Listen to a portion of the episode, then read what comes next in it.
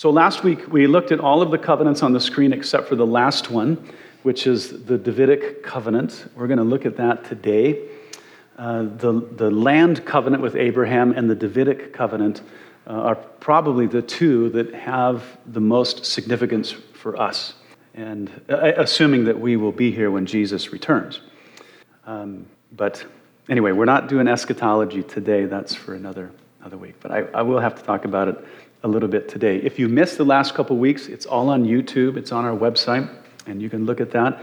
It might help clarify some of the things that we've already discussed. I will review anyway. Uh, so, in the whole discussion of covenants, we wanted to define it, and we said that a covenant is a contract. It's an agreement between two parties where one or both parties agree to fulfill certain terms and conditions. we would say obligations, responsibilities to the other party. But in the Bible, we often see covenants that are what we would call unilateral. And a unilateral covenant, in one rather, only one party sets the terms and the conditions of the covenant, while the other party remains completely passive. Completely passive. They, they do not agree to the covenant. They don't disagree necessarily with the covenant. They just receive it. They just find themselves in it. And for that reason, these particular contracts or covenants are called covenant promises many times. Uh, the, we didn't talk about this particular passage last week, but it is a part of the land promise that was given to Abraham. And that, the, the one in Genesis chapter 15, is the ultimate unilateral covenant anywhere in Scripture. Anywhere. Okay? In that chapter, uh, before God makes the covenant with him, he, he puts Abraham to sleep. He puts Abraham to sleep. He gives the promises, the terms, and all of that. And uh, by the time Abraham wakes up, it's all done. He just wakes up with himself in a covenant. He couldn't have disagreed if he wanted to, he couldn't have agreed. And uh, it's, he's completely passive. That's a serious unilateral covenant. We also see in the scriptures these covenants that are unconditional unconditional, meaning that the recipient of the unilateral covenant bears no responsibilities, and therefore he cannot do anything to break or change the covenant. As we said briefly, he doesn't believe in the covenant necessarily. Uh, I think it would be beneficial to believe in it, but he doesn't have to. He cannot break the covenant because he has no responsibilities in the covenant. Um, he can't do anything good, he can't do anything bad to compromise what has been promised because the covenant is unilateral, it's unconditional, and it's all of it is upheld by the one who made the covenant. And of course, that is God Himself. We looked at three of those covenants last week. Excuse me. we looked at the Adamic covenant, we looked at the Noahic covenant, and the Abrahamic covenant. And we even gave some arguments for the unconditional and unilateral nature of, especially the Noahic covenant. Because if the Noahic covenant has conditions, what would happen? Because we be sinful, we would be flooded over and over and over again. And if it was on an individual basis, I would be flooded every day. Okay? So it's unconditional. Uh, now, these particular covenants that we talked about, they're, they're not only unilateral and unconditional, they're also eternal. Aren't you glad? There's not like, you know, a shelf life or an expiration date. Uh, didn't you do that last week? Maybe I should get my own water on my way up here. So, thanks, Joe. Yeah, they are eternal, they're irrevocable. More of that. Those covenants, they're permanent. And so, God's integrity, not man's, is the surety of the covenant, which is a good thing. It's a really good thing. For example, when there is a conditional, or what we would call also a collateral covenant between God and man, uh, things do not and have not ever gone well because man lacks so much moral integrity. He cannot keep up faithfulness. It's just not what we're made of at this time. He doesn't keep his part of the deal.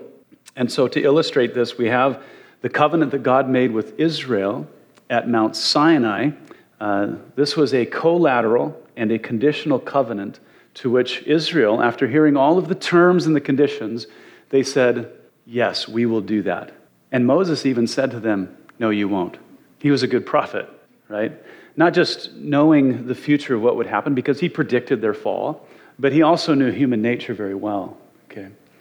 Um, those kind of covenants with man do not go well, they end in failure. And so, what we have is we have generation after generation, they violated the covenant through idolatry, through immorality, through unfaithfulness. And um, it could not work, it would not work because of our unfaithfulness. So something different was needed. Some other arrangement with Israel was imperative. And so the Lord said to them, Listen carefully. This is about, about a thousand years after the covenant was made at Mount Sinai. And it was the generational um, just unfaithfulness. He says, Behold, the days are coming, says the Lord, when I will make a new covenant with the house of Judah, the house of Israel, and with the house of Judah, not according to the covenant that I made with their fathers. In the day that I took them by the hand to lead them out of the land of Egypt, my covenant which they broke, though I was a husband to them, says the Lord. But this is the covenant that I will make with the house of Israel.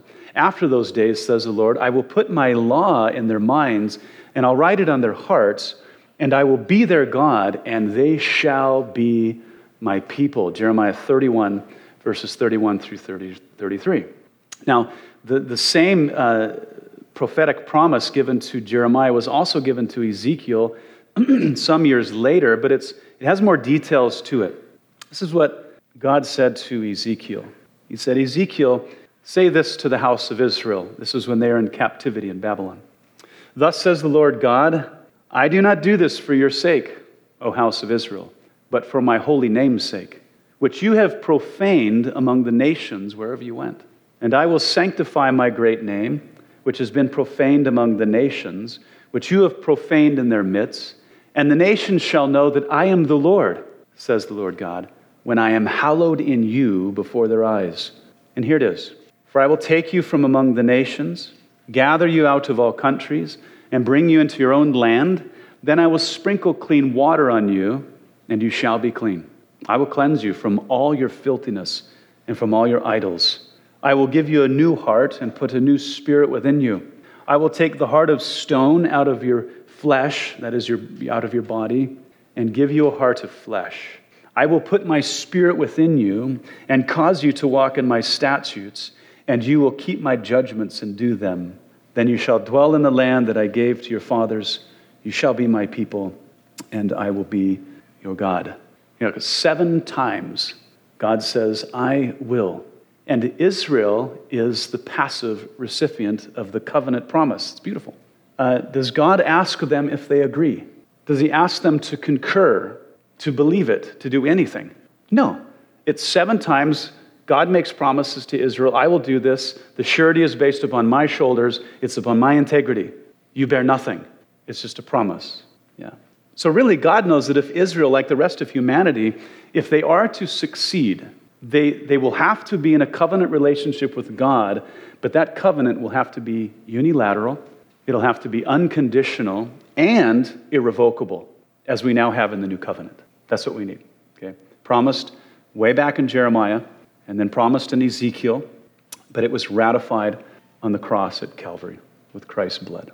and if man is to be faithful to God, understand our faithfulness will have to be a product of his grace and not our moral integrity.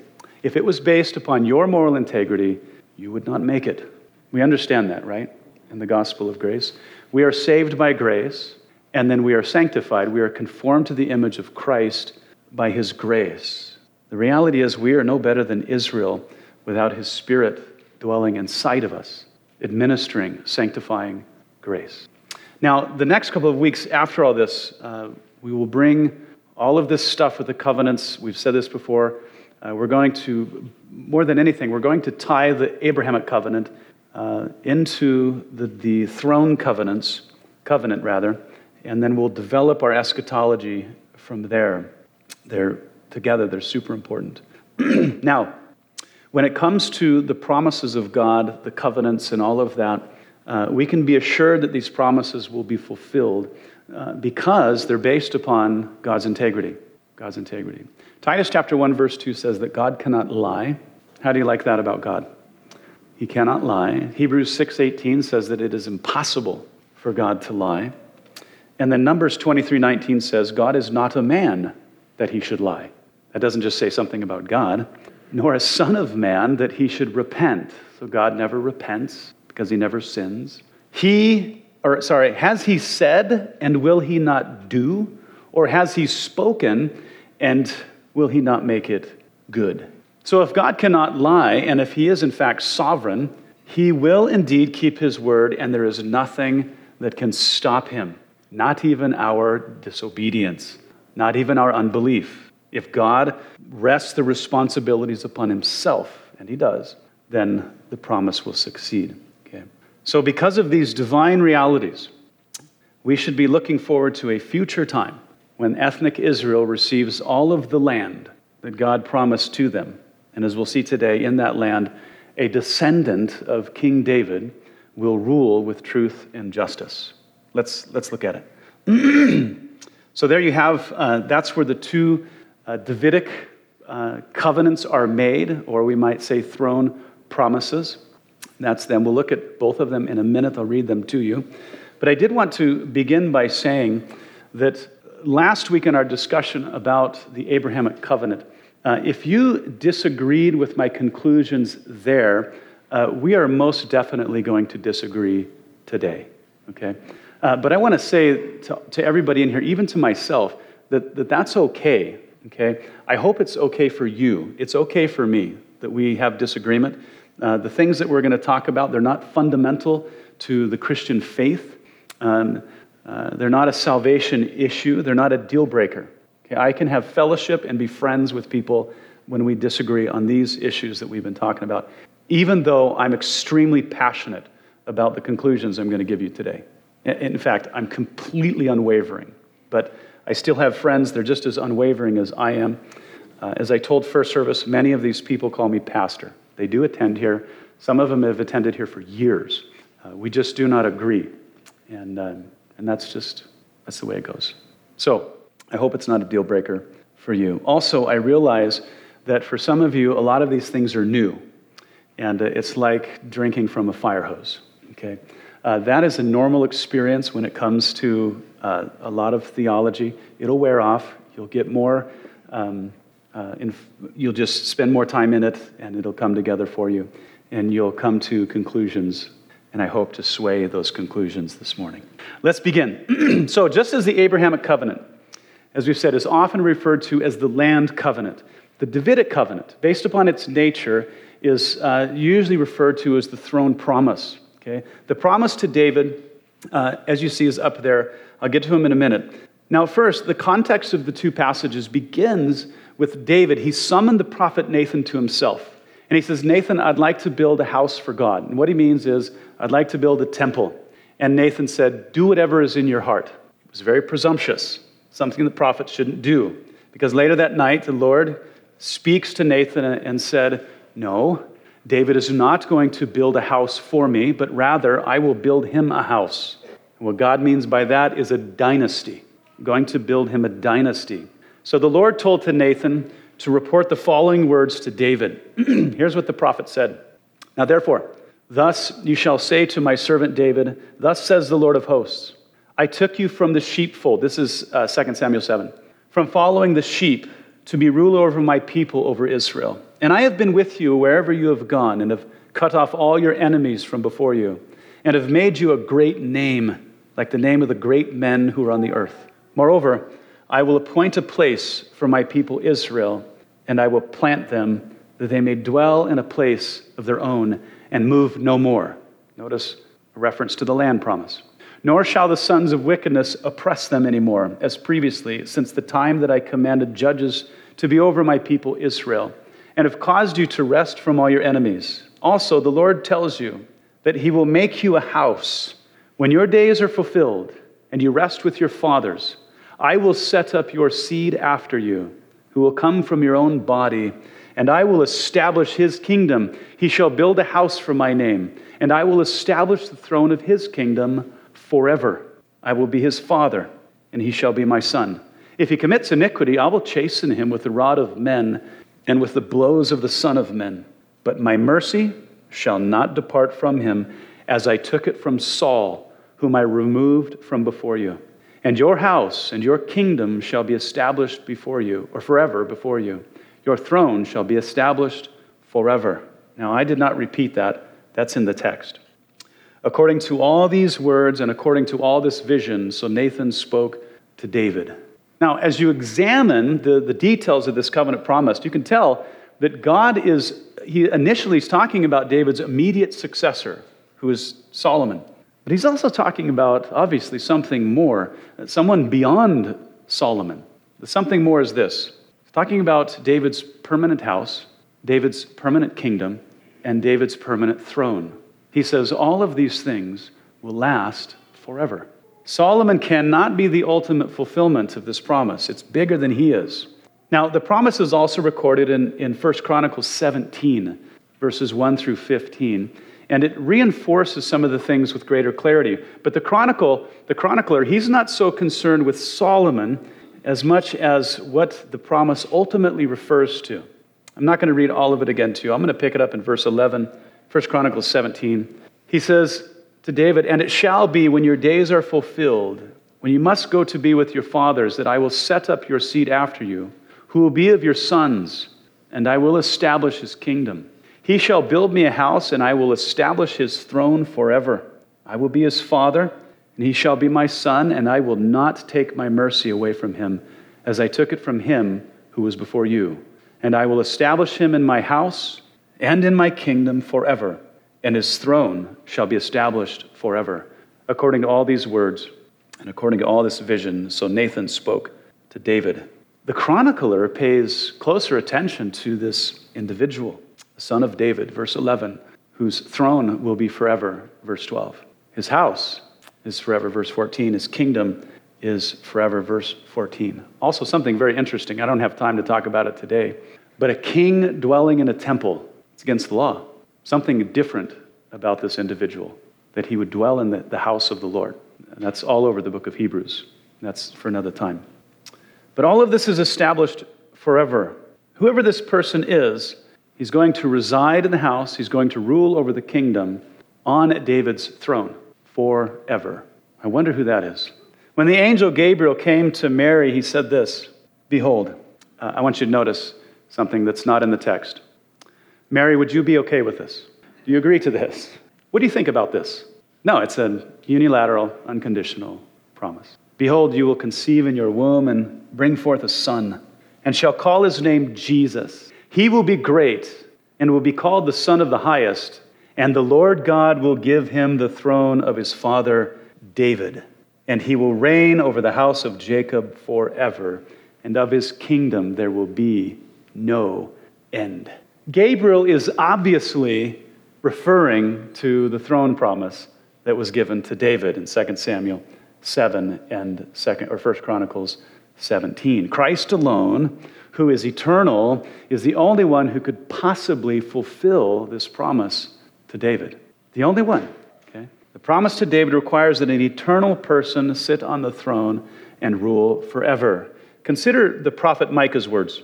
He says but you bethlehem ephrathah though you are little among the thousands of judah meaning you're just a little city Yet out of you shall come forth to me the one to be ruler in Israel, whose goings forth are from of old, from everlasting. That's a big deal, I think. Uh, no other ruler is described that way in the Bible. This ruler, coming out of Bethlehem, God says will reign in the land of Israel. The preposition is clear. And this ruler himself is an eternal person. He is from everlasting. He's an eternal person. We all know who that is. In 2 Samuel 7 and 1 Chronicles 17, God is clearly, as the prophets clarify, referring to Jesus, who was born according to the lineage of David, but is the eternal Son of God. Now, listen to the way that Paul uh, writes his introduction to the Romans regarding Jesus' dual sonship. He says, Paul, a bondservant of Jesus Christ, called to be an apostle, separated to the gospel of God, which he promised before through his holy prophets in the Holy Scriptures, or through his prophets in the Holy Scriptures, concerning his Son, Jesus Christ our Lord, who was born of the seed of David, according to the flesh, and declared to be the Son of God with power, according to the Spirit of holiness, by the resurrection from the dead. His two natures come out very clearly in that passage, doesn't it? He's Son of David in his humanity, he's Son of God in his deity. Two natures, one person, he's the God man. Okay? Now, he's not half man and half God. That would make him a freak. Okay? He's not. Jesus is fully God, he's fully man. And because of who he is, he alone is able to fulfill the promise to David and the prophecies related to the throne promise. It has to be him. Isaiah 11, verses 1 through 5 says, There shall come forth a rod from the stem of Jesse, and a branch shall grow out of his roots. Now, Jesse was the father of King David, and this branch is a reference to Jesus. Isaiah continues. He says, The Spirit of the Lord shall rest upon him. That's the branch. The Spirit of wisdom and understanding, the Spirit of counsel and might, the Spirit of knowledge and of the fear of the Lord. His delight is in the fear of the Lord. And he shall not judge by the sight of his eyes, nor decide by the hearing of his ear, but with righteousness he shall judge the poor, and decide with equity for the meek of the earth. And he shall strike the earth with the rod of his mouth, and with the breath of his lips he shall slay the wicked. Righteousness shall be the belt of his loins, and faithfulness the belt of his waist. How would you like to have government like that? The branch is mentioned again in Jeremiah 23, verse 5. Behold, the days are coming, says the Lord, that I will raise to David a branch of righteousness, a king. He shall reign and prosper and execute judgment and righteousness in the earth. In his days, Judah will be saved, and Israel will dwell safely. Now, this is his name by which he will be called the Lord, our righteousness. Uh, not just um, Lord as in master, but Jehovah. His name will be called Jehovah, our righteousness. That's something, huh? Now, notice how in a number of these prophecies, it keeps tying the land promise into the throne promise. They're connected. That'll be important later. Again, Isaiah refers to the promise made to David. You know this one. It's too bad that it's confined to Christmas. For unto us a child is born, unto us a child is given, and the government will be upon his shoulder. That's the responsibility of government. And his name shall be called Wonderful Counselor, Mighty God, Everlasting Father, Prince of Peace. And here it is. Of the increase of his government and peace, there will be no end. Upon the throne of David and over his kingdom, to order it and establish it with judgment and justice from that time forward, even forever, the zeal of the Lord of hosts will perform this. I like the sound of that. Notice again that concerning his government and the peace that is secured by it, it's, there's no end. There's no end. It means as soon as he, he takes the throne, establishes his kingdom, there will be no end to peace. That's nice. He will sit on the throne of David. He says he will reign over the Davidic kingdom with justice and judgment. And I love it. Isaiah says, The zeal of the Lord of hosts will perform this. We call that a sovereign decree. A sovereign decree. God puts his name on the promise like that. Okay. So the throne promise is here clarified and the irrevocable nature of it is sustained. So, in order to fulfill this promise, you guys listen, Christ must return. He must reestablish the throne of David and rule over the earth from Jerusalem, just as the texts say that. Now, I don't know what your view of eschatology is in the end times. Um, I honestly don't know how there's any other conclusion than what we have before us. He's going to come, he's going to rule. And that just makes me so excited. You know, I, I tell people often that, you know, people like to debate about the date of the rapture.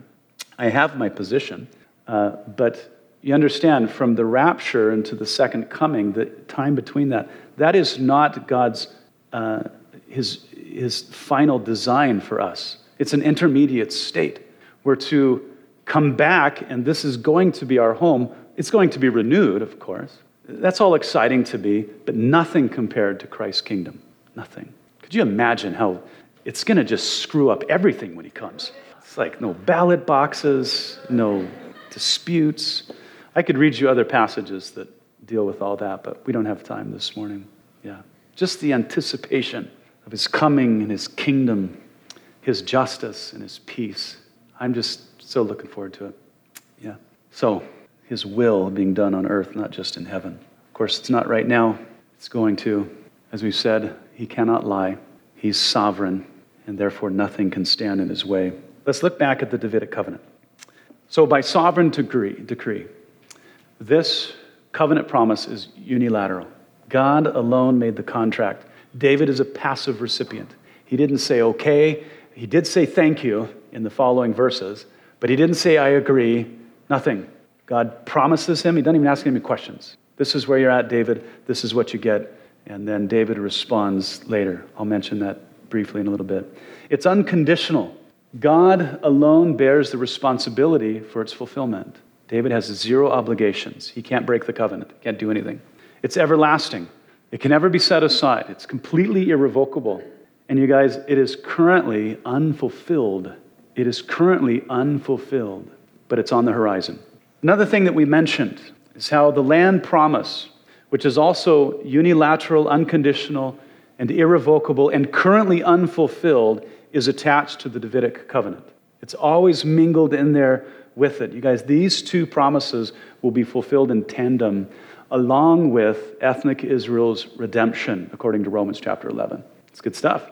So, according to the prophetic picture of all things, we're looking forward to ethnic Israel dwelling in the land that was promised to them and to their fathers, at which time they will be fully redeemed. And most importantly, Christ will be sitting on David's throne in Jerusalem, from where he'll rule over Israel and the whole earth, administering justice and peace. We're looking forward to an earthly, messianic kingdom according to the sovereign decree of God. That's just so exciting. Okay.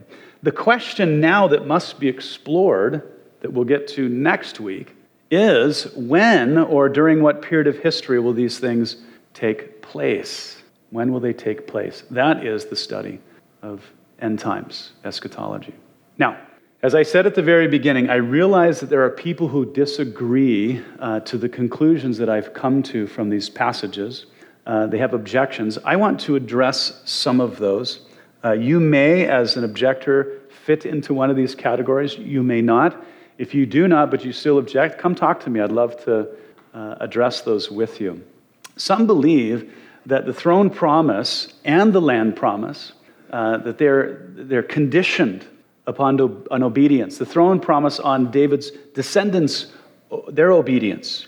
And therefore, because it was contingent upon their obedience, it could be revoked. Trust me, if it was contingent on those boys, it was revoked, okay, by the time Solomon rolled around, okay. So, first thing, um, believing that it's conditional. There is absolutely no condition stated in the covenant itself. There is none. So all conditions must be invented by the interpreter. They must be. Okay, this is called eisegesis. It is a practice of putting foreign ideas into the text of Scripture that God did not intend to be there. We do not have the liberty as human beings to insert our ideas into a text. It's unethical, it's wrong. Okay? Uh, three times in the scriptures, at the end of the law, in the middle of the Old Testament, at the end of the New Testament, is do not add, do not take away. That's eisegesis. Stay away from it. There are no conditions in the text, so don't invent any. Second, disobedience cannot revoke the covenant because God Himself said that disobedience will not affect the covenant. 2 Samuel 7, verse 14, this is what He said If he, that's David's descendant, commits iniquity, I will chasten him with the rod of men and with the blows of the Son of Men. But my mercies shall not depart from him, as I took it from Saul, whom I removed from before you. You see, King Saul was on the throne conditionally. It's there in the text, okay? And therefore, when he disobeyed, he forfeited the throne, and then his kingdom was turned over to David. But the covenant with David had no conditions to it, okay? Cannot be affected by disobedience. Third, David discusses the covenant in Psalm 89. He looks back to the covenant promise that God made with him, and listen to what he says. It's God speaking. Psalm 89 verse 28 through 37. He says, My mercy I will keep for David forever, and my covenant shall stand firm with him. His seed also I will make to endure forever. And notice that. His seed also I will make. Who, whose integrity is it based on? It's God's. And his throne as the days of heaven. If his sons forsake my law and do not walk in my judgments, if they break my statutes and do not keep my commandments, then I will punish their transgression with the rod and their iniquity with stripes. Nevertheless, my loving kindness I will not utterly take from him, nor allow my faithfulness to fail. My covenant I will not break, nor alter the word that has gone out of my lips. Once I have sworn by my holiness, I will not lie to David. His seed shall endure forever, and his throne as the sun before me. It shall be established forever like the moon, even like the faithful witness in the sky. Psalm 89, 28 through 37. Clearly, this covenant is unconditional. Fourth, after a thousand years of disobedience, okay, the promise to David was given in 1000 BC. Gabriel shows up a thousand years later, okay? And he reaffirmed, after a thousand years of disobedience, he reaffirmed the promise in Luke chapter 1, verse 30 and 33, promising again that a descendant of David, which would be her son, would sit on David's throne and he would rule over the kingdom forever. Say that with me forever. Okay. Finally, objectors, others say that the promise made to David was non literal. God didn't mean what he said. He didn't mean it literally as if it was going to be an earthly kingdom and throne, but a heavenly kingdom and throne. He wouldn't rule here, he would rule up there. That's the non literal position. So I want to address some of this with you.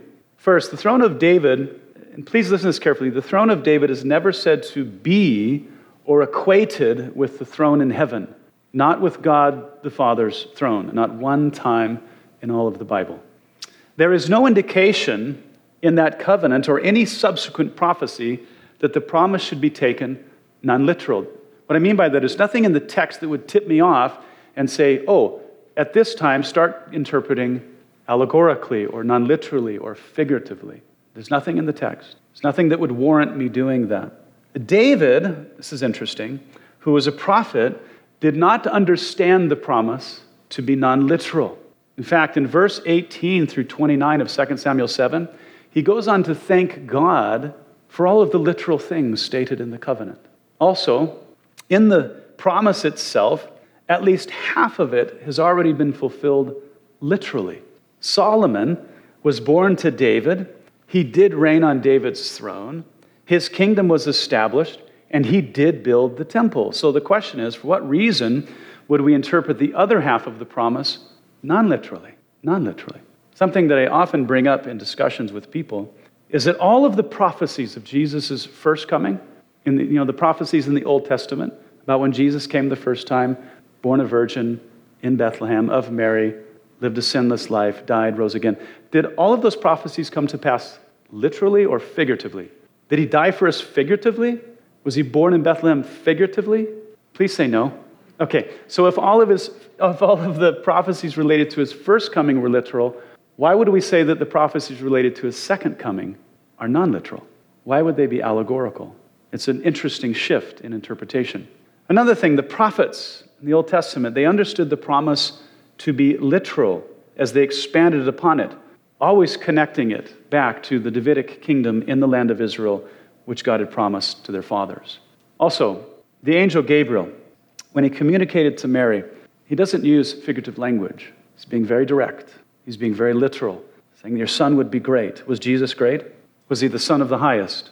So then, would he give him the throne of David? Most certainly. He'll reign over Israel forever. Will there be an end to his kingdom? No. It's all speaking very literal. The apostles, this is always interesting to me. The apostles were with Jesus for three and a half years, listening to his teaching. And then after the resurrection, they got 40 more days with him, with the resurrected Christ. You know what they talked about? The kingdom. And at the end of the 40 days, you know what the boys asked him? Will you at this time restore the kingdom to Israel? And you know what Jesus says? The timing is not for you to know. He didn't say, what kingdom? He said, The timing is not for you to know. God has appointed that himself. Okay. John, in the book of Revelation, chapter 20, looked forward to Jesus' return and reign over the earth. Another interesting fact is historically, uh, after the apostles died, the first 400 years of the church, almost every Bible teacher that we know of uh, was expecting an earthly messianic kingdom, almost every single one of them, until uh, a prominent view of the church shifted to non literal methods of interpreting. But by my reading of the New Testament and church history, the early fathers believed in an earthly messianic kingdom because of what the apostles taught a literal, earthly, messianic kingdom. They should be taken. All of these promises in the Old Testament, all of these covenants, they should be taken at face value, just as the biblical authors gave them and understood them. You have to realize something. If, if they heard the promise and it was non literal, but they understood it to be literal, as the text clearly shows, you realize that they knew absolutely nothing. Those Old Testament prophets knew absolutely nothing because they understood it to be literal when some people believe it was non literal. It's interesting. I'm looking forward to Christ coming a second time. I'm looking forward to him, you know, reestablishing and ascending the throne of David in Jerusalem.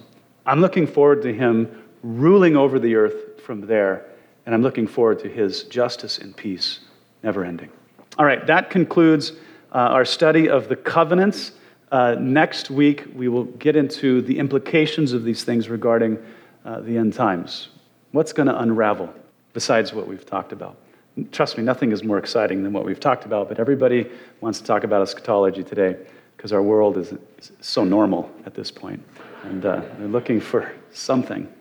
So we'll talk about it. I'm not going to talk um, about current events. Um, I think that has a tendency to be what I call newspaper exegesis, and I don't want current events to interpret the biblical text. The biblical text needs to stand alone as the authority. And if we see things unraveling according to the scriptures, I think we should pay attention. Jesus said to, uh, but I'm not going to come into any final conclusions until, well, until he comes busting out of the clouds. Amen? All right, go ahead and stand up and we'll pray. Well, Father, we could have read at least 25 more passages that talk about this unilateral, unconditional, irrevocable promise that you've made concerning the land, concerning the throne. God, concerning our future. I thank you for the testimony of your word. If you had said it once, it would have been enough. But you're trying to be clear. And so, Lord, I just thank you. I pray, as David, not David, but as Paul said, take all of these things and encourage one another with them. We do not, as Christians, want to look at the end times grimly Lord, because we are in your hand and um, you're going to see us through to your intended end. So thank you. Lord, thank you for my church family. Just bless them today. Love on them and draw them closer to you. Lord Jesus, make them like you, I pray. In Jesus' name. Amen. All right. Lord bless you guys. Have a good day.